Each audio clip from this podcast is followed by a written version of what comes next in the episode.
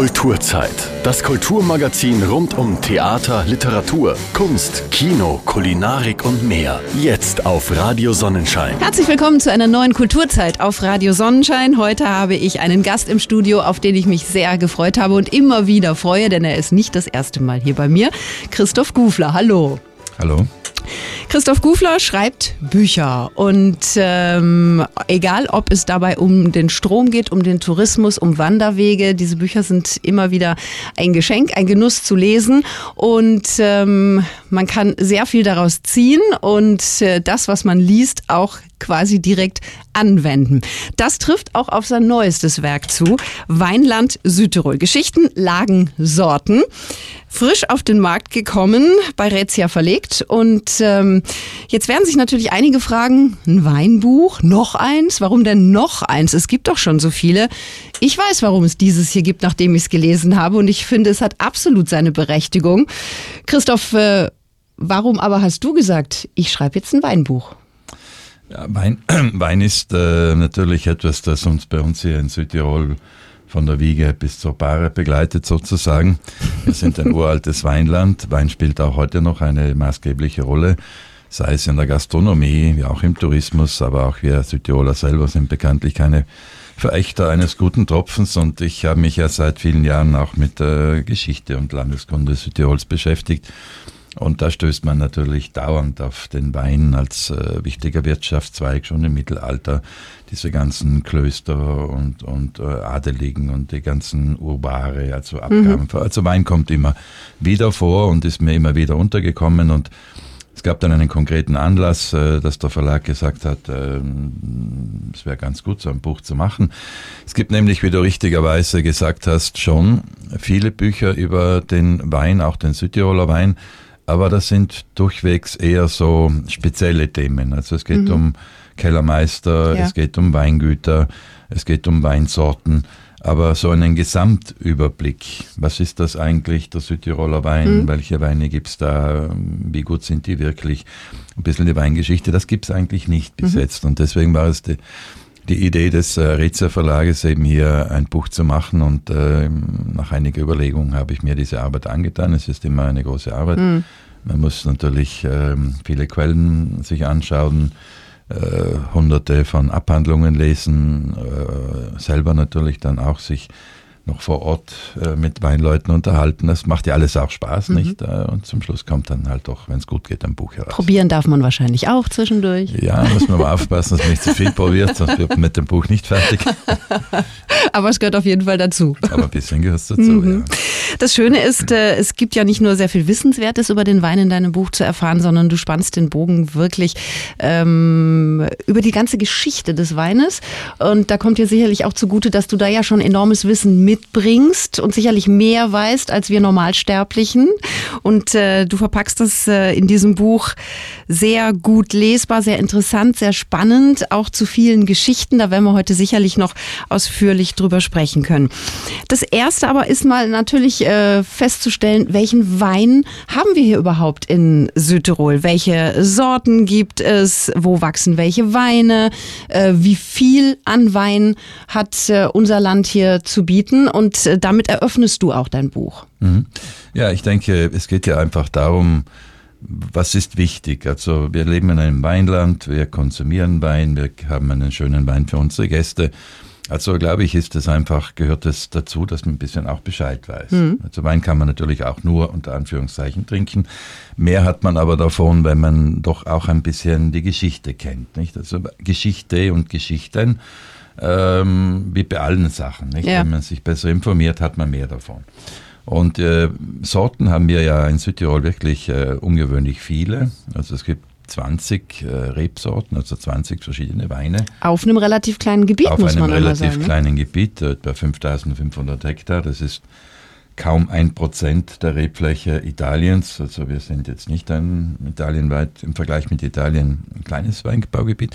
Und deswegen wirklich ungewöhnlich so viele Sorten, weil zum Beispiel die berühmte Toskana, die hat den Chianti und den Brunello mhm. und dann vielleicht noch ein, zwei so autochthone Sorten, aber dann sind es vielleicht drei, vier, nicht? Oder ein anderes berühmtes Weinbaugebiet, Emilia Romagna, die hat den Sangiovese und den Lambrusco und dann noch ein, zwei Also auch nur drei, vier, nicht mhm. zwanzig Bier. Mhm. Immerhin zwölf von diesen zwanzig Sorten haben Flächen über hundert Hektar, nicht? Also bis mehrere hundert Hektar. Das ist schon eine, etwas Besonderes, eine Charakteristik ja. dieses Weinbaugebietes. Mit ein Grund, warum wir auch bei internationalen und nationalen ähm, Bewertungen der Südtiroler Weine immer super abschneiden. Äh, natürlich auch ein bisschen, weil wir sozusagen zwanzig äh, Pferde äh, laufen haben. Ja. Nicht? Dann kann man leichter einen Preis gewinnen, wenn man nur drei Pferde mhm. laufen, laufen hat. Und äh, ja, es gibt äh, von diesen zwanzig Sorten einige autochthone Sorten, nennt man das, also Reben, die hier schon seit dem Mittelalter, seit fünfhundert, sechshundert Jahren zu Hause sind. Das ist der Vernatsch und der Lagrein bei den Rotweinen und der Gewürztraminer bei den Weißweinen. Mhm. Die übrigen Rebsorten, also Weißburgunder, Blauburgunder, Merlot, Cabernet ja. und so weiter und so weiter, die kommen größtenteils im neunzehnten Jahrhundert, etwa so ab achtzehnhundertfünfzig nach Südtirol, manche auch erst im zwanzigsten Jahrhundert. Mhm. Und äh, mittlerweile haben sich diese Weine auch einen Namen gemacht, das hast du gerade schon erwähnt. Das war nicht immer so, auch da hat es eine Entwicklung gegeben und die ist noch gar nicht so lange her und gar nicht so alt. Ja, das, ähm, was du jetzt ansprichst, ist natürlich vielleicht diese... Diese Zeit, wo man in Südtirol mehr auf die Menge gesetzt genau. hat, wie auf die Qualität. Das war so die Zeit zwischen neunzehnhundertfünfzig und neunzehnhundertachtzig, fünfundachtzig. Mhm. Ich sage ja, das ist noch nicht so lange das her. Das ist nicht so lange her, nein. Wo man eben effektiv dann vor allem Vernatschweine produziert mhm. hat, also drei Viertel waren Vernatschweine, die man in Liter- und Zwei-Liter Flaschen und sogar in Containern äh, nach Deutschland, in die Schweiz, nach Österreich verkauft hat. Viele unter dem Etikett Kalterer See, was mm, genau. ein guter Name ist, aber leider war nicht immer Kalterer See drinnen. Ähm, das hat eine Zeit lang funktioniert und es hat Jahre gegeben, wo wir doppelt so viel Menge an Wein exportiert haben, wie wir produziert haben. Mm. Das heißt, komisch. Hat, ja, das ist etwas eigenartig. Wundersame Weinverehrung mit der Hochzeit von Kana. Ja, ich wollte gerade sagen, hat Jesus schon hinbekommen. Ja, auch die Südtiroler haben es geschafft. Nicht ganz auf der Höhe von Jesus. Äh, aber zeitlang ging das gut und dann nicht mehr. Und dann hat man das richtig erkannt und hat gesagt, nein, aus, so geht's mhm. nicht. Also weg mit der Menge hin zur Qualität. Aber wer war denn da federführend? Wer war es denn dann, der gesagt hat, wir müssen einfach auf Qualität setzen. Wir müssen da äh, wirklich einen Wandel vollziehen. Wir müssen schauen, dass wir Kellermeister haben, die ihre Arbeit wirklich verstehen, die da mit Leidenschaft und Passion drangehen, äh, denen das auch am Herzen liegt, dass sich Südtiroler Weine wirklich internationalen Namen machen. Ja, das ist immer so. In allen Bereichen gibt es halt so Pioniere. Nicht? Die gehen voraus, die heben sich von der Menge ab, die getrauen sich was zu machen, was nicht alle machen mhm. oder wenige machen. Und das ist auch beim Wein so gewesen. Es waren zuerst einige Privatbetriebe, Alois Lageder, Margreid war einer der ersten, ja. der schon in den siebziger, neunzehnhundertsiebziger Jahre, wir haben ja noch bis neunzehnhundertneunzig Liter und Doppelliter Flaschen gehabt, mhm. kann man sich heute gar nicht nee. mehr vorstellen. äh, der hat schon in den Doppelliter siebziger, vor allem, das ja, ist ja was, als ich das jetzt wieder gelesen ja. habe in deinem Buch, habe ich gedacht, mein Gott, genau, das ist ja wirklich der Wahnsinn. Einfach. Ja, wobei auch der Chianti, muss man sagen, nicht, der auch teilweise ja. in eineinhalb Liter und zwei Liter ja, Flaschen ja. abgefüllt wurde. Nein, aber Alois Lageder war ein dieser Pioniere schon in den siebziger Jahren, mhm. Siebenzehntelflaschen oder auch die Schwanburg in, in Nals mhm. zum Beispiel, das sind jetzt Privatkellereien, aber auch dann die Genossenschaftskellereien fangen dann auch einzelne, nicht alle, nicht, aber äh, Luis Reifer, Alois von Dellemann, Herbert Tiefenbrunner, Sebastian Stocker bei der Kellereigenossenschaft Terlan, mhm. das sind so Pioniere, die schon ganz früh diesen Sonderweg gehen, die sagen, weg von der Menge, nur mehr Qualität. Das war sicher nicht einfach. Man muss sich vorstellen, drei Viertel der Südtiroler Weine werden ja über Kellereigenossenschaften mhm. verwaltet und vermarktet sozusagen. Also das heißt, die Bauern bringen ihre Maische in die Kellereigenossenschaft, da sind sie Mitglied, ja. nicht? Die Kellereigenossenschaft macht dann den Wein raus und verkauft ihn. Und jetzt plötzlich, und bisher war es immer so, nicht, bis in die achtziger Jahre, ja, möglichst viel Menge. Mhm. Nicht? Also je mehr ich hinbringe, desto besser ist ja. das, desto ja. mehr verdiene ich. Und jetzt plötzlich kommt so ein Kellermeister her, nicht, oder ein Obmann, nicht, und sagt, mein liebes Mitglied, du kannst das vergessen, nächstes Jahr bringst du mir nur mehr halb so viele Trauben, aber die natürlich in einer viel besseren mhm. Qualität. Das muss man erstmal hinkriegen, nicht, weil äh, das ist eine Genossenschaft, das heißt, der Vorstand, der Obmann wird gewählt, äh, der Vorstand stellt den Kellermeister an ja. und wenn jetzt den Mitgliedern das nicht passt, dann wählen sie den Obmann ab und den Kellermeister schicken sie weg. Mhm. Aber nein, das ist nicht passiert, die waren so geschickt und äh, vor allem der Erfolg hat ihnen dann bald mhm. mal recht gegeben. Man hat dann bald festgestellt, also mit, diesen, mit dieser Qualitätsoffensive, weniger Trauben, besserer Wein, höherer Preis, ja. Das lohnt sich, das geht gut. Und damit waren natürlich auch die Mitglieder davon überzeugt, dass das der richtige Weg ist. Und das hat sich ja glänzend bewährt bis mhm. heute. Und heute werden diese ähm, Weine ja auch permanent prämiert, also auch da muss sich Südtirol ja überhaupt nicht verstecken, ganz im Gegenteil. Nein, wir sind wirklich in, in, in der Champions League ja, angelangt. Ja. Nicht, äh, das ist nicht selbstverständlich, weil wir waren vor dreißig Jahren noch ein, ein, ein Land, mit, das Massenwein produziert hat, so Massenrotweine mit, mit sehr durchschnittlicher Qualität. Und sich innerhalb einer Generation, so innerhalb von dreißig Jahren, zu einem Massenproduzenten, zu einem der der besten Weinländer Europas zu entwickeln. Das ist natürlich nicht einfach. Das spiegelt sich eben, wie du sagst, auch in den Auszeichnungen der Südtiroler Weine wieder. Da gibt es sowohl in Italien auch international so bestimmte Gradmesser. Genau. Nicht? In Italien gibt es den Gambero Rosso, mhm. Vini d'Italia, Veronelli, Slowwein und so weiter, Vite. Also es sind so Fachzeitschriften, Fachleute, die ja. einfach hier die Weine bewerten von ganz Italien. Und da sind wir also seit zwanzig, fünfundzwanzig Jahren also wirklich immer im obersten Spitzenfeld. Mhm. Zum Beispiel vor ein paar Jahren ist ein Weißburgunder hier aus der Metzstall zum besten Weißwein Italiens gekürt worden. Äh, national, das muss man das schaffen. Mhm. Italien ist ja ein, das größte Weinland der Welt ja. eigentlich. Ja. Also da in, in die Champions League zu kommen, das ist äh, eine Leistung. Und international ist es ähnlich, nicht? Dort gibt es diesen Falstaff, nicht? Das mm, ist genau. so die Bibel ja. für die Weinkenner.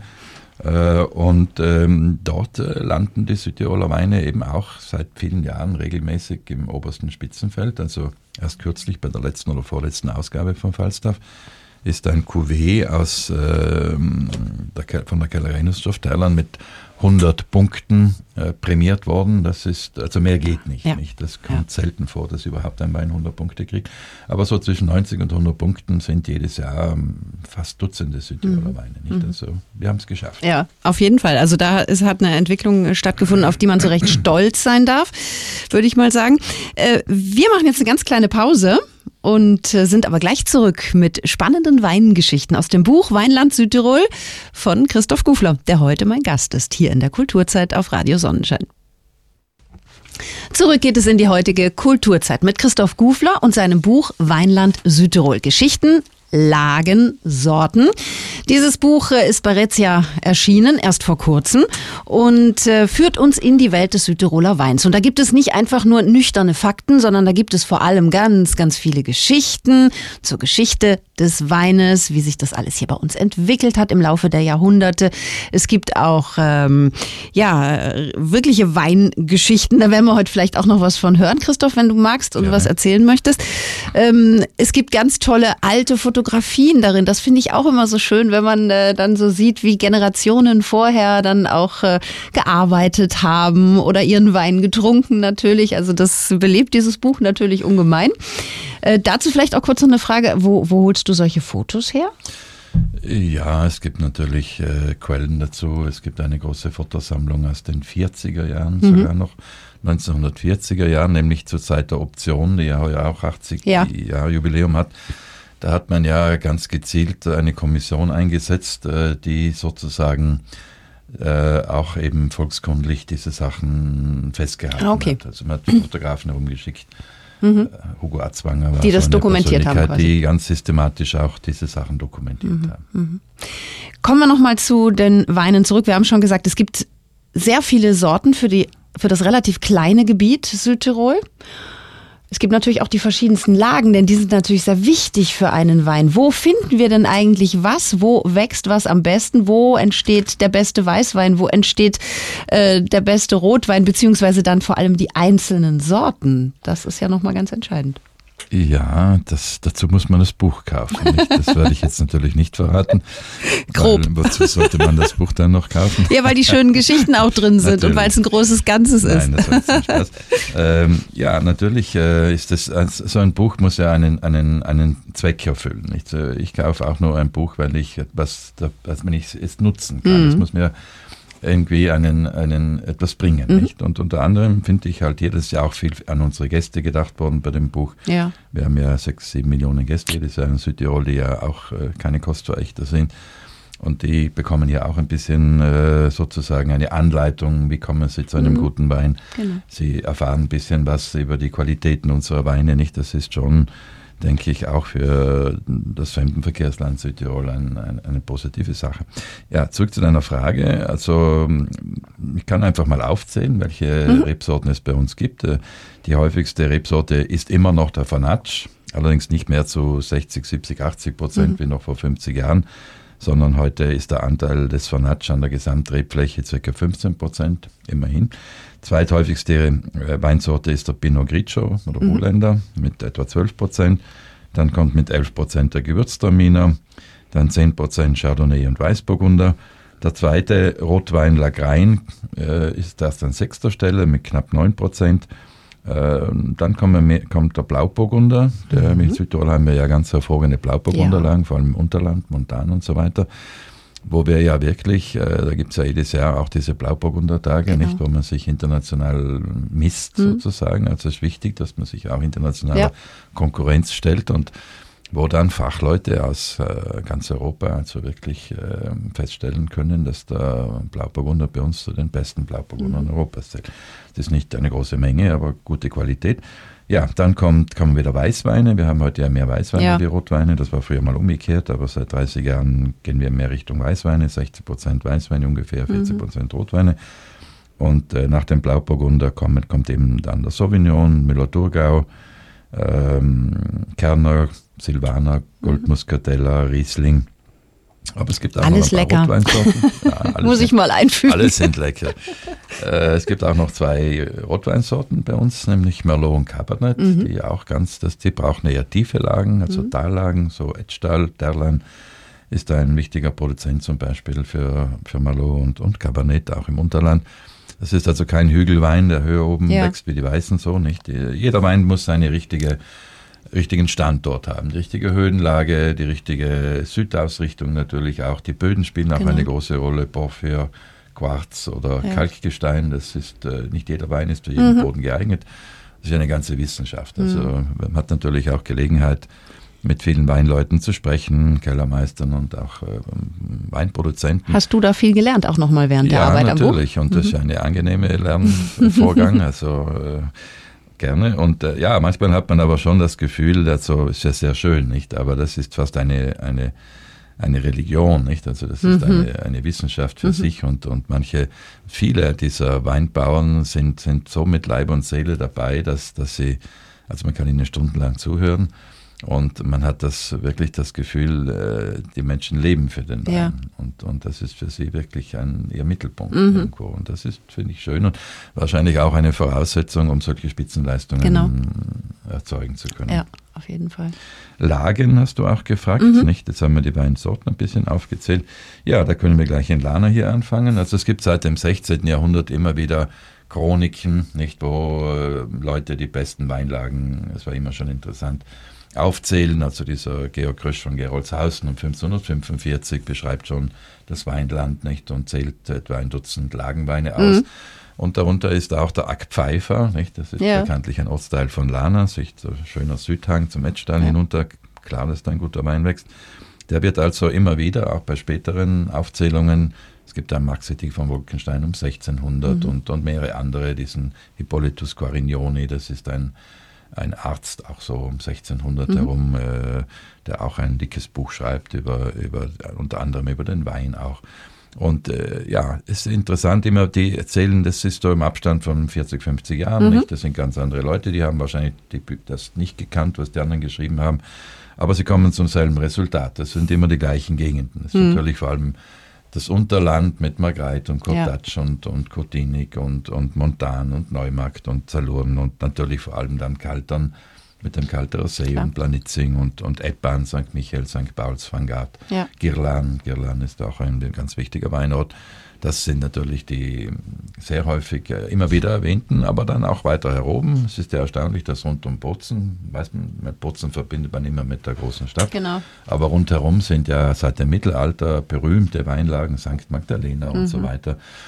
Dann im mittleren Etztal sind Terlan, Nals, Andrian berühmte Weinorte. Nicht zufällig ist da die erste Kellereigenossenschaft Südtirols mhm. gegründet worden, achtzehnhundertvierundneunzig. und exzellente Weine, also im Ran- Ranking, sagt man Ranking? Ja. Der Südtiroler Weinproduzenten stehen ja die Kellereigenossenschaft Terlan äh, an der Spitze, also das mhm. ist die Kellereigenossenschaft, die am meisten, alle bekriegen tolle Preise, nicht? Alle sind so gut. Aber die räumen am meisten ab. Noch ein bisschen an Spitze ist Terlan und dann kommt Tramin, mhm. das ist an zweiter Stelle, nicht Tramin habe ich vorhin vergessen, das ist natürlich immer wieder Highlight, aber eben auch dann das mittlere Etschtal und auch die Miraner Gegend ein bisschen, mhm. das sind immer so die Gebiete, die also jahrhundertelang immer besondere ja. Weinlagen äh, auch erwähnt werden, mhm. sozusagen. Aber nicht nur die, also man findet auch in anderen Teilen Südtirols noch äh, Weinanbaugebiete ja. und auch da werden schmackhafte Tropfen hergestellt. Natürlich, also wir haben das Etschtal schon erwähnt, nicht? Ähm, Unterland, Überetsch, Bozner Raum, mittleres Etschtal, dann der Meraner Gegend. Mhm. Das äh, ist auch ein klassisches, altes, wichtiges Weinbaugebiet, vor allem Vernatsch, auch mhm. wo nicht nur. Dann ein bisschen der untere Vinschgau, ja. so bis knapp Schlanders hinauf, mhm. nicht? Und äh, das klassische Weißweingebiet, äh, natürlich das Eisacktal, ja. nicht? Also bis Brixenfarn hinaus wachsen ja wirklich exzellente Weißweine. Wollen wir nicht unterschlagen, sonst schreiben die uns noch. Nein, und sagen, wieso habt ihr uns nicht erwähnt? Falsch, weil das sind ja eben, eben ganz genau. Ja, auf jeden Fall. Ähm, wenn wir so ein bisschen auf die Geschichte schauen, und du hast es ja schon erwähnt, dass also schon im Mittelalter über diese Weine geschrieben und gesprochen wurde. Ähm, fangen wir jetzt nicht ganz hinten vielleicht an, weil dann, denke ich, werden wir zwei Stunden senden. Wir können beim Ötzi anfangen. Wir können beim Ötzi anfangen. War Ötzi ein Weintrinker? Nein, aber ich finde es natürlich besonders spannend, wenn man äh, sich so vorstellt, dass ähm, permanent Entwicklungen stattgefunden haben, dass äh, sich dann auch ähm, Bauern getraut haben zu sagen, wir holen jetzt andere Reben her, andere Rebsorten, wir probieren das einfach mal, um dann festzustellen, ups, ist gar nicht so ungefährlich, wir haben uns da auch noch was anderes mit eingefangen. Ist ja, ja passiert. Das ist passiert, das ist vor allem die große Krise in der zweiten Hälfte des neunzehnten. Jahrhunderts, nicht, da steigt, wird die Mobilität, wächst nicht, also kommen diese Schiffsrouten nach mhm. U S A und so weiter nicht und wie das heute auch passiert, äh, gelangen dadurch neue, bisher unbekannte Krankheiten und Schädlinge nach Europa und beim Wein ist das eben der Schimmelpilz, ja. nicht, die Peronospora und dann die Reblaus, ja. die so zwischen achtzehnhundertfünfzig und neunzehnhundertzwanzig sich wirklich verheerend auswirken, weil ein bisschen Schädlinge hat es immer schon gegeben, aber das war nicht so gravierend. gravierend. Ne? Mhm. Während äh, diese neuen Schädlinge, die eben in Europa nicht bekannt waren, also wirklich die Existenz der Weinbauern mhm. bedroht haben. Also in Kaltern hat man zum Beispiel dann nur mehr ein fünf Prozent Ernte gemacht. Also Wahnsinn. Wahnsinn, nicht? Ja. Weil man muss ja immer auch sich vor Augen halten, heute haben wir ja sehr viel Obstbau auch, mhm. nicht? Also heute haben wir mehr Obstbau wie Weinbau. Aber das hängt übrigens auch zusammen mit dieser Geschichte, weil durch diese Krise, die man da im Weinbau fünfzig Jahre lang hatte, äh, kam es ja dazu überhaupt, dass man erst mit den Äpfeln in größeren Stil angefangen mhm. hat. Den Äpfel haben wir zwar immer schon gehabt hier, aber nur so für den Eigengebrauch. Ja. Aber jetzt, wo es jahrzehntelang so ausschaut, als ob das mit dem Wein sehr schwierig mhm. wird in Zukunft, man wusste ja nicht, äh, wie das weitergeht, dann hat man eben angefangen, auch vom Land gefördert, nicht, den Obstbau als zweites Standbein zu entwickeln. Und das ist der Beginn dann des Siegeszuges des Apfelanbaus, mhm. der dann mit der Zeit den Weinbau überholt. Nicht? Heute haben wir ja fast viermal so viele Obstbauflächen wie Weinbauflächen. Und genau. jahrzehntelang war es einfach für die Landwirtschaft interessant, in den Obstbau zu investieren, weil auch die Erlöse besser waren. Also diese mhm. Zeit mit den zwei Liter Flaschen. Mhm. Da hat man mit dem Äpfel mehr Geld verdient. Jetzt seit etwa zehn, fünfzehn Jahren ist es wieder umgekehrt, dass durch diese exzellenten Weine die Preise im Weinbau etwas höher sind. Es ist auch die Menge drastisch zurückgegangen. Wir hatten mhm. um neunzehnhundert doppelt so viele Rebflächen, ungefähr ja. zehntausend Hektar. Nicht? Heute sind wir bei fünftausendfünfhundert Hektar. Mhm. Ähm, eben vor allem zugunsten des Obstbaus. Nicht? Doch dort auch die, dann die Beregnung geholfen. Nicht? Die mhm. Äpfel brauchen etwas mehr äh, Beregnung als, als die Reben, sollten ja eigentlich ohne zusätzliche Beregnung auskommen. Und das war dann möglich. Nicht? Und so ist das dann hingewandert. Und eben diese Krankheiten haben dazu beigetragen, einerseits eben, dass man dann diesen Obstbau als zweites Standbein entwickelt hat, Andererseits aber war es auch eine Gelegenheit, wie es halt oft so ist, wenn es schwierig wird, wenn es große Krisen gibt, dann ist das auch eine Chance. Ja. Und die Weinbauern haben diese Chance dann vor allem genützt, um diese Kellereigenossenschaften zu bilden. Vorher waren sie ja... Das ist auch eine ganz interessante Geschichte. Vorher gab es ja diese Weinhändler einfach nur, ja. die übers Land zogen, gesagt ja. haben, so viel zahle ich dir dafür, ja, dann nehme ja. ich ihn dir ab. Genau. Und die Weinbauern hatten keine Chance zu sagen, nö, dann gebe ich ihn dir nicht. Die waren froh, wenn sie überhaupt ihren Wein los wurden. Und die Kellereigenossenschaften waren dann eine Riesenchance. Genau. Den Weinhandel, also den Verkauf, weil die Bauern, wie gesagt, haben bei uns bis vor hundertzwanzig Jahren ja fast ausschließlich aus dem Weinbau ihr Einkommen mhm. bezogen. Nicht? Etwas anderes gab es ja, ja nicht. Und äh, vermarktet, verkauft, es gab schon größere Weinbauern, die auch selber den Wein verkauft haben, die dann vor allem Gasthöfe, Gastwirte in ganz Tirol beliefert mhm. haben, bis nach, Bauer, bis nach Bayern hinaus. Aber das waren nicht jetzt oft, waren größere, nicht? Und die allgemein wissen wir ja nicht, ist ja, bei uns äh, sind die Betriebe nicht so groß, nicht? Ja. Im Durchschnitt so zwei, drei Hektar, nicht? Im Obst- und Weinbau. Mhm. Ähm, das heißt, die meisten Weinproduzenten haben das nicht, haben nicht selber gekönnt, bis nach Schwaz und Innsbruck und was weiß ich, wohin ihren Wein ja. liefern, weil das hätte sich nicht rentiert mit der geringen Menge. Die haben dann eben, wie du sagst, den Wein diesen Weinhändlern verkauft, nicht? Das war ja im Obstbau auch lange Zeit dann mhm. so. Die halt in diesen Weingegenden saßen, selber Weingüter hatten in größerem Ausmaß und dann von den Bauern den Wein, über, die, ja, den Wein übernommen haben und dann für die Vermarktung gesorgt haben. Wenn es gut ging, haben alle davon profitiert, mhm. aber es gab natürlich auch Zeiten, wo, also wenn es nicht gut ging, dann hat vor allem der Bauer drauf gezahlt, ja. nicht? Weil wenn der Weinhändler den Wein äh, nicht so gut verkaufen konnte, dann war halt für den Bauern dann noch weniger ja, übrig. Klar. Und das war schon eine etwas schwierige Abhängigkeit auch. Und äh, in dieser Krise hat man sich dann angefangen, zu Genossenschaften eben zusammenzuschließen. Äh, die ersten ältesten Kellereigenossenschaften ist in Andrian entstanden, mhm. Terlan, Neumarkt, das sind, und dann kommen in allen Weinbaugebieten so langsam Kellereigenossenschaften dazu. Es waren schon mal weit über zwanzig. Inzwischen hat man sich wieder etwas zusammengeschlossen, also ist man wieder ein bisschen geschrumpft, nicht? Aber das war eine, an, an sich eine sehr positive Entwicklung. Die dann aber auch noch wieder äh, problematisch wurde, als äh, dann nach dem Ersten Weltkrieg Südtirol zu Italien kam. Das gab dann wieder neue Schwierigkeiten. Ja, natürlich. Äh, Italien ist, wie wir schon gesagt haben, ein Riese im Weinbau. Nicht? Mhm. Das ist eines der, der größte Weinproduzent der Welt, kann man sagen. Während wir unter Österreich ja in einer relativ guten Position waren, mhm. nicht?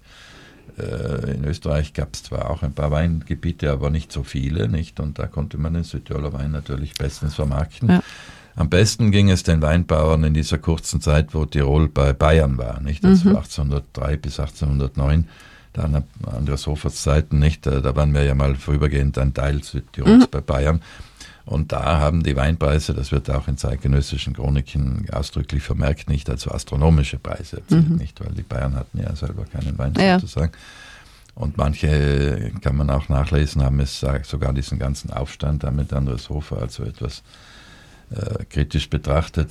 Sagt, wozu eigentlich nicht? Weil danach sind die Weinpreise wieder in den Keller gesunken. Ja. Nicht? äh, und so war es halt in der Geschichte immer auch ein bisschen auf und ab. Auf und ab, ganz genau. Und wir machen jetzt nochmal eine kleine Pause, lieber Christoph, und dann schauen wir weiter in dein wunderschönes Buch und kommen zu allerlei Weingeschichten. Nicht zur Geschichte, sondern zu Geschichten, denn da gibt's auch jede Menge. Und Wanderungen finden in deinen Büchern ja immer irgendwo zumindest ein wenig einen Platz. Auch in diesem Buch hast du auch in dieser Hinsicht noch einiges anzubieten. Zurück geht es in die heutige Kulturzeit, ganz im Zeichen des Weines. Das haben wir einem wunderschönen Buch zu verdanken von Christoph Gufler. Weinland Südtirol, Geschichten, Lagen, Sorten, im Raetia Verlag vor kurzem erschienen. Und Christoph hat es sich nicht nehmen lassen, meiner Einladung zu folgen und heute hierher zu kommen, was mich sehr freut. Christoph, mal wieder, wir beide, eine Sendung gemeinsam über ein wirklich tolles Buch. In diesem Buch findet man jetzt nicht nur alles Wissenswerte über den Südtiroler Wein, also welche Rebsorten es gibt, wo die angebaut werden, welche Mengen es gibt, welche welche Sorten es gibt. Es äh, gibt auch nicht nur Geschichtliches, das du sehr interessant aufbereitet hast. Es macht sehr viel Spaß, das zu lesen. Und ich habe sehr oft gedacht, oh, habe ich wirklich nicht gewusst? Habe ich mein Wissen dank dir mal wieder erweitert? Ähm, ja, das ist immer toll. Und wenn das dann auf so eine unterhaltsame Art und Weise geschieht, macht man es natürlich gerne und das Gehirn speichert, glaube ich, auch okay. leichter. Ja, Motivation ist wichtig. Ja, auf jeden Fall. Du hast aber auch allerlei Weingeschichten in dieses Buch gepackt und da werden jetzt vielleicht manche sagen, ah ja, habe ich schon mal gehört oder weiß ich, und manche werden sagen, ach nee, war das wirklich so. Für Touristen wird es wahrscheinlich gänzlich unbekannt sein, das meiste, die werden richtig Spaß dran haben, aber auch Einheimische haben sicherlich Freude mit diesem Buch, bin ich mir ganz sicher. Was ich sehr, sehr faszinierend fand, ähm, f- früher gab es natürlich ähm, das Hoffen auf eine gute Ernte, man war Wind und Wetter ausgesetzt und der Glaube hatte eine sehr, sehr große Rolle damals noch gespielt. Es gab Prozession an Prozession, wenn man das hier in dem Buch so liest. Ja, der Glaube versetzt bekanntlich Berge. Und Alternativen dazu gab es ja nicht so viele. Ja. Die Wissenschaft war natürlich nicht so weit.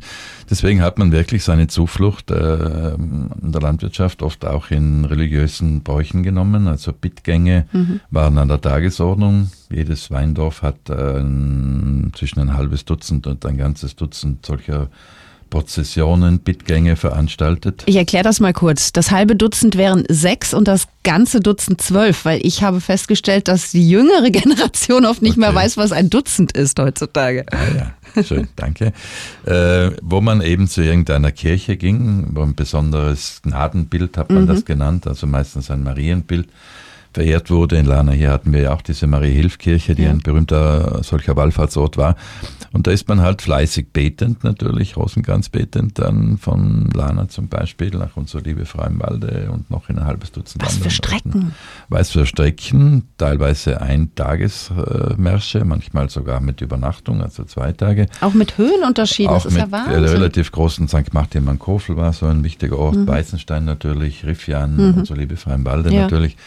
Aber das war, haben die Leute nicht ungern gemacht. Das haben sie erstens gerne gemacht wegen, wegen dem Zweck. Nicht? Mhm. Die haben ja geglaubt, dass das wirklich hilft dann, dass ja. die, die Weinäcker, die Reben geschützt werden vor Ungeziefer, vor großen Unwettern, mhm. Hagel und so weiter. Mhm. Nicht? Das war ja der Glaube, wie das Wetter läuten und so weiter. Aber zum anderen war das einfach Abwechslung. Nicht? Man hat mhm. ja früher keine Mobilität gehabt, man hat ja keine Fernseher gehabt, kein Internet, gar nichts. Also endlich mal was, das den Alltag unterbricht mhm. und wo man etwas lockerer war, nicht? Denn die Geistlichkeit hat natürlich schon aufgepasst, dass nicht ganz schlimme Sachen passieren, aber so ein bisschen hatte man doch Freiräume, vor allem wenn es dann auch mit Nächtigungen yeah. äh, waren.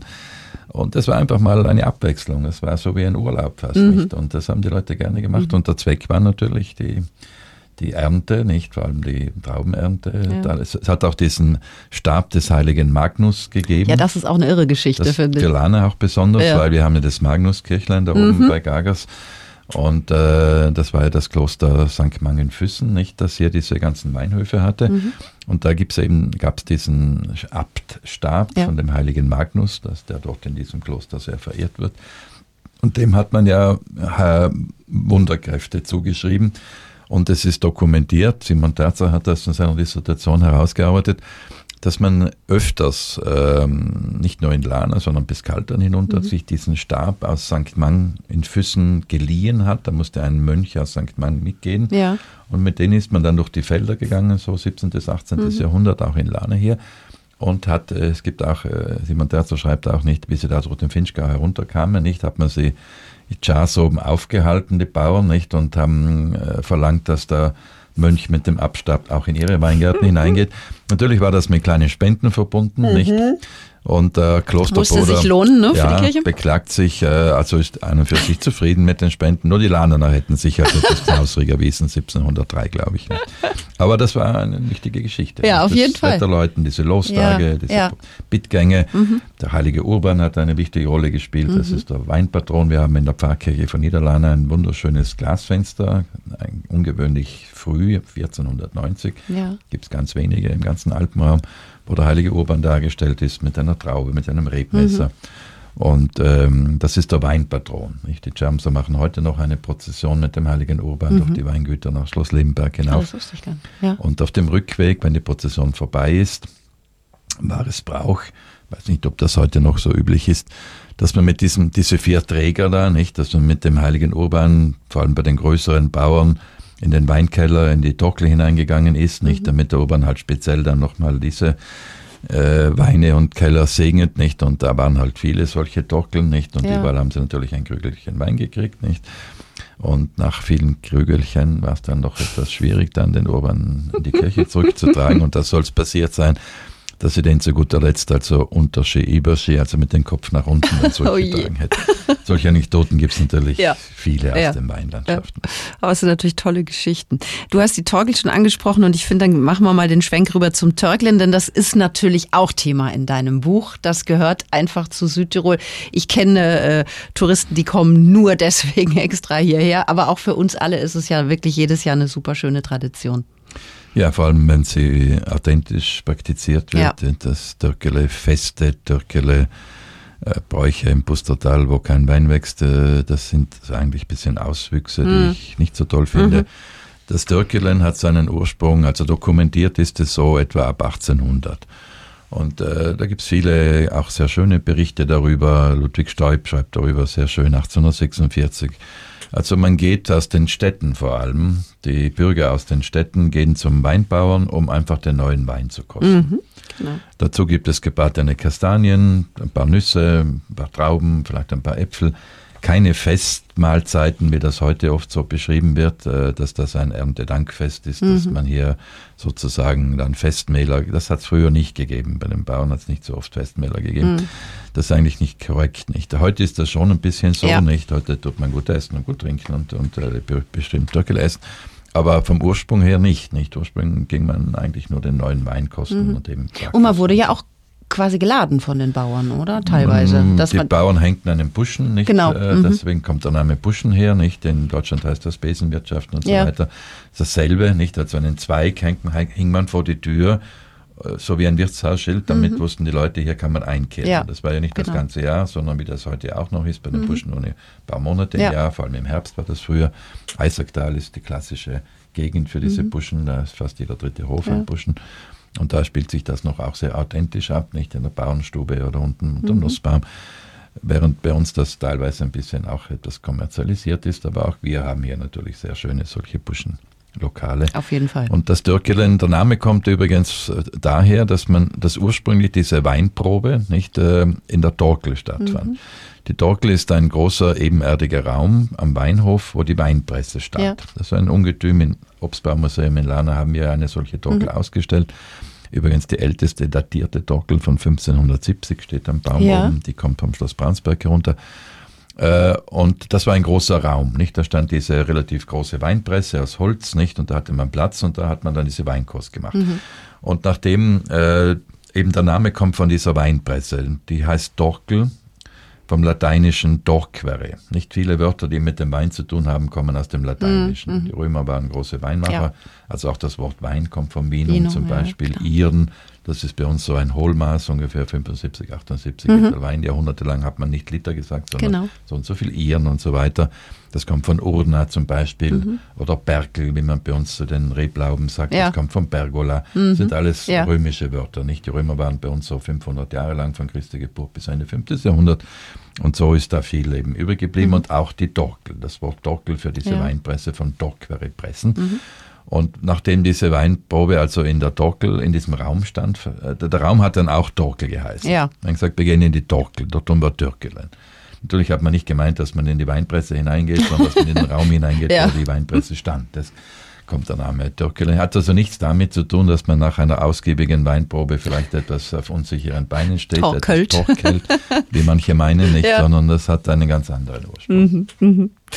Ja, und das sind solche netten Geschichten, die du aufbereitest hier in, in diesem Buch. Das Haltner kommt natürlich auch vor, ja. ist ja eine ganz wichtige und sehr eigentümliche Gestalt, die schon auch doch zum Fürchten aussah, finde ich. Und auch zum Fürchten ausschauen sollte, mhm. nicht dazu abschreckend. Das ist ja natürlich ein, deswegen diese abenteuerliche Kleidung, dieser Kopfschmuck, diese Waffen, Hellebarde mhm. und so weiter. Nicht? Das sollte die Kette einfach, mit diesen ja, Zähnen. Ne? Von ja. vornherein etwas erschrecken und abschrecken, damit sie nicht, weil der Zweck des Haltners war ja aufzupassen, dass genau. niemand Trauben stiehlt. Nicht? Mhm. Es gibt Dutzende von sogenannten Saltnerordnungen, wo das aufgeschrieben wird, was er alles zu tun hatte und, und was er dafür bekam und so weiter. Und da heißt es zum Beispiel, also er muss Tag und Nacht natürlich in, mhm. in der Riegel, also in diesen Weinbergen sich mhm. aufhalten. Es waren junge Äh, ja, junge Burschen waren. Junge das, ne? Burschen, weil mhm. wenn sie verheiratet waren, wären die, die nie was nicht Besseres zu tun gewesen, dass der zwei Monate nicht zu Hause ist. äh, und er musste Tag und Nacht dort bleiben, hatte so mhm. Strohhütten, nicht, wo er dann geschlafen hat. Und äh, und das heißt dann ganz lustig, nicht, also niemand darf da hineingehen, zu gewissen Zeiten nicht mal der Besitzer, nicht. Mhm. Aber wenn eine schwangere Weibsperson da hineingeht, dann darf er ihr ein paar Trauben geben, aber nicht aus dem ein, nicht aus einem Stück nur, dass nicht nur ein Eigentümer dann sozusagen mhm. einen Schaden hatte, mhm. sondern von mehreren Stück. Ja. Also die Frauenschwangerschaft, die hatten ein bisschen eine... Einen Bonus. Einen Bonus, einen, einen Traubenbonus. Ja, und es gibt noch viele andere Geschichten. Und deswegen sollte man sich dieses Buch ja auch unbedingt gönnen und kaufen, äh, denn es ist wirklich richtig schön. Man erfährt so viel, man lernt auch so viel. Man hat dann natürlich auch Lust, einen Wein dazu zu trinken. Am besten stellt man sich die Flasche daneben. Und was ich auch noch sehr schön finde, das möchte ich auch unbedingt noch erwähnen, Christoph, du hast dann auch wieder Wanderungen, die du vorschlägst. Unter dem Motto Wein natürlich, verschiedenste Touren, und das ist immer sehr schön auch, wenn man sowas an die Hand bekommt. Ja, das Buch hat etwa zweihundertachtzig Seiten und äh, ich glaube vierzig, fünfzig Seiten sind eben diesen dreißig Weinwanderungen mhm. gewidmet, mhm. bei denen also einmal ein Wandertipp zum Thema Wein gegeben wird, also und gleichzeitig aber auch die wichtigsten Weindörfer vorgestellt ja. werden. Also das fängt oben in Kastelbell an, das ist so eher so Finchgau, die Grenze vom Weinbau. Und geht dann hinunter bis Salurn und äh, natürlich bei Weg hin, Jams, Lana, Marling, Eppan, Kaltern, Terlan mhm. äh, und so weiter. Nicht äh, anhand dieser Wanderung wird dann auch ein bisschen gesagt, wo welcher Wein wächst, mhm. wie viel Wein wächst, gibt es eine Kellerei, ja. ein paar Einkehrtipps auch, aber dann letztendlich dann vor allem so ein Wandervorschlag. Mhm. Nicht jetzt was gut wie, nicht so Tageswanderungen, sondern eher so Halbtageswanderungen, ja. so zwei, drei Stunden Gehzeit maximal. Mhm. Und äh, eben, was da für ein Wein wächst und mhm. wie die Landschaft ist und was halt das Besondere ja. in diesem Gebiet ist. Wo man dann natürlich auch Einkehrmöglichkeiten genau. findet und diesen Wein dann auch direkt probieren kann, was ich natürlich auch sehr schön finde. Das möchte man dann wahrscheinlich ja, ja auch. Ne? Klar. Wir sind ja Genussmenschen alle, glaube ich, auf jeden Fall. Du hast auch wichtige Weinadressen drin und du verweist auch auf die wichtigsten Südtiroler Weinevents, auch auf Museen, von denen wir ja auch sehr interessante im Land haben. Äh, auch das sehr schön, und ich denke auch, da gibt es so manchen Einheimischen oder Einheimische, die sagen, habe ich mir noch gar nicht angeschaut, könnte ich aber eigentlich mal machen. Denn äh, uns weiterbilden tut uns immer gut, finde ich. Jetzt frage ich dich zum Abschluss noch, was trinkst du denn am liebsten? Und äh, welchen Wein? Ja, welchen jetzt? Wein? Ja, am liebsten trinke ich Wasser. Natürlich, tun wir gerade auch übrigens hier. Ja. Nicht, dass jemand hier auf falsche Gedanken kommt. ähm, ich, das ist verschieden. Also ich trinke nicht jeden Tag Wein, aber ab und zu ganz gerne, am Wochenende oder so. Mhm. Und ähm, das kommt auf den Anlass drauf an. Also wenn man eine schöne Wanderung macht und danach irgendwo in einen Buschenschrank einkehrt, und ein Stückchen guten Speck, hoffentlich, wenn man einen kriegt äh, und so weiter. Dann mag ich ganz gerne auch einen Vernatsch dazu. Mhm. Also das ist immer noch ein sehr bekömmlicher mhm. Wein, wo man auch mal ein Gläschen vielleicht mehr trinken kann. Ähm, sonst äh, mag ich gerne Merlot zum Beispiel. Ich auch, ja. Das mhm. ist ein sehr, für mich, ich, mir schmeckt der sehr ja. gut. Die Kellereigenossenschaft Terlan hat einen ganz exzellenten, aber auch andere. Ja, und in letzter Zeit habe ich dann im Finchgau, wo ich auch so Weinwanderungen, Führungen mache, manchmal mhm. äh, den Zweigelt entdeckt. Mhm. Das ist auch so ab und zu mal ganz ein interessantes ja. Tröpfchen. Äh, gibt es ja auch jetzt immer mehr, die produzieren. Also ich bin mehr der Rotweintrinker mhm. wenn schon. Weißwein sollte man bei uns ja nach der Überlieferung nur vormittags trinken. Warum? Das weiß kein Mensch, nicht? Weil man, so, behauptet, wirklich, man ja. behauptet, dass da, wenn man abends Weißwein trinkt bei uns in Südtirol, dann kann man nicht schlafen, also da regt so viel auf. Natürlich kann ich nicht bestätigen. In Österreich ganze Landstriche nicht schlafen können. Aber bei uns ist diese Überlieferung, mhm. so wie die Bayern nur bis zum Mittag Leuten die Weißwurst mhm. essen, dass man bei uns nur bis zum Mittag den Weißwein trinkt, und Vormittag trinke ich in der Regel keinen Wein. Also Und abends sollte man ja nicht Weißwein, ist nicht der Brauch. Eben, also, komm also kommst gar du gar nicht dazu. Zum Weißwein Außerdem, trinken. Äh, sollte ja der Rotwein, also die, die, der Rotwein hat ja seine Farbe, das ist ja ein unterschiedlicher Herstellungsprozess. Mhm. Nicht ja. der Weißwein, da werden ja, werden, werden ja die Schalen nicht mitvergoren. Mhm. Beim Rotwein werden die Schalen mitvergoren, ja. das ist auch diese Kretzer. Ja, ja, ja. Und man sagt, dass in den Schalen ja bestimmte Wirkstoffe drinnen sind, die Phenole, nicht die ein bisschen gesundheitsfördernd genau. sein sind. wobei es natürlich auf die Menge ankommt. Mhm. Wenn man jeden Tag einen Liter trinkt, dann ist es wahrscheinlich nicht so gesundheitsfördernd, was bei den Weißweinen eben nicht vorkommt, weil die ja ohne Schale vergoren werden. Genau. Aber das ist jetzt... Jetzt werden wir hier langsam wissenschaftlich. Ja. Und jetzt hätten wahrscheinlich Kellermeister und Weinbauern eine helle Freude an uns beiden. Okay. Jetzt wird es erst interessant für die. Ja. Lieber Christoph, unsere Sendezeit läuft leider ab. Ich könnte jetzt noch äh, weitersprechen, aber ich finde, jetzt sollte wirklich einfach jeder die Gelegenheit nutzen und äh, zugreifen und dieses wunderbare Buch kaufen. Weinland Südtirol, Geschichten, Lagen, Sorten, Christoph Gufler. Gibt es natürlich überall im Buchhandel. Und ähm, ja, es macht wahnsinnig Spaß, das zu lesen. Es macht äh, wahnsinnig Spaß, Neues zu erfahren. Auch, wie gesagt, diese Fotografien zu sehen, das hat mich wahnsinnig fasziniert auch noch. Es ist sehr schön aufgebaut, sehr schön gegliedert. Es ist unterhaltsam, es ist kurzweilig. Es ist einfach mal wieder ein großer Spaß und es ist schön, dass du immer wieder Bücher schreibst und veröffentlichst. Das ist ein Dankeschön. Großer Gewinn, finde ich. Dankeschön. Danke, vielmals. Ich danke dir, dass du hier warst. Wünsche dir eine schöne Zeit und freue mich schon auf unser nächstes Date, wie man so sagt, Buchdate hier. Ja, es ist und eh schon wieder was im Wachsen. Ja, das denke ich mir doch und da können wir uns wieder drauf freuen. Herzlichen Dank. Danke, Barbara, auch für die äh, positive Wertung des Buches. Danke.